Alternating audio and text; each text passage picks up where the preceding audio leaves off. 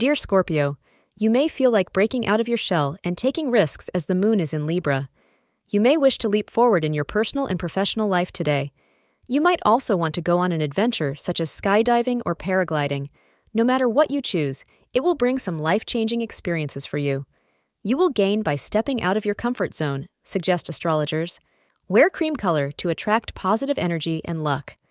The time between 11:45 a.m. and 2:25 p.m. today can be used to address important pending matters. You are likely to enjoy the company of a kind-hearted person whose kind behavior would attract you. Developing close friendly relations might finally turn it into a romantic affair. Rest assured each other's company will give you lots of happiness and you can share your true feelings.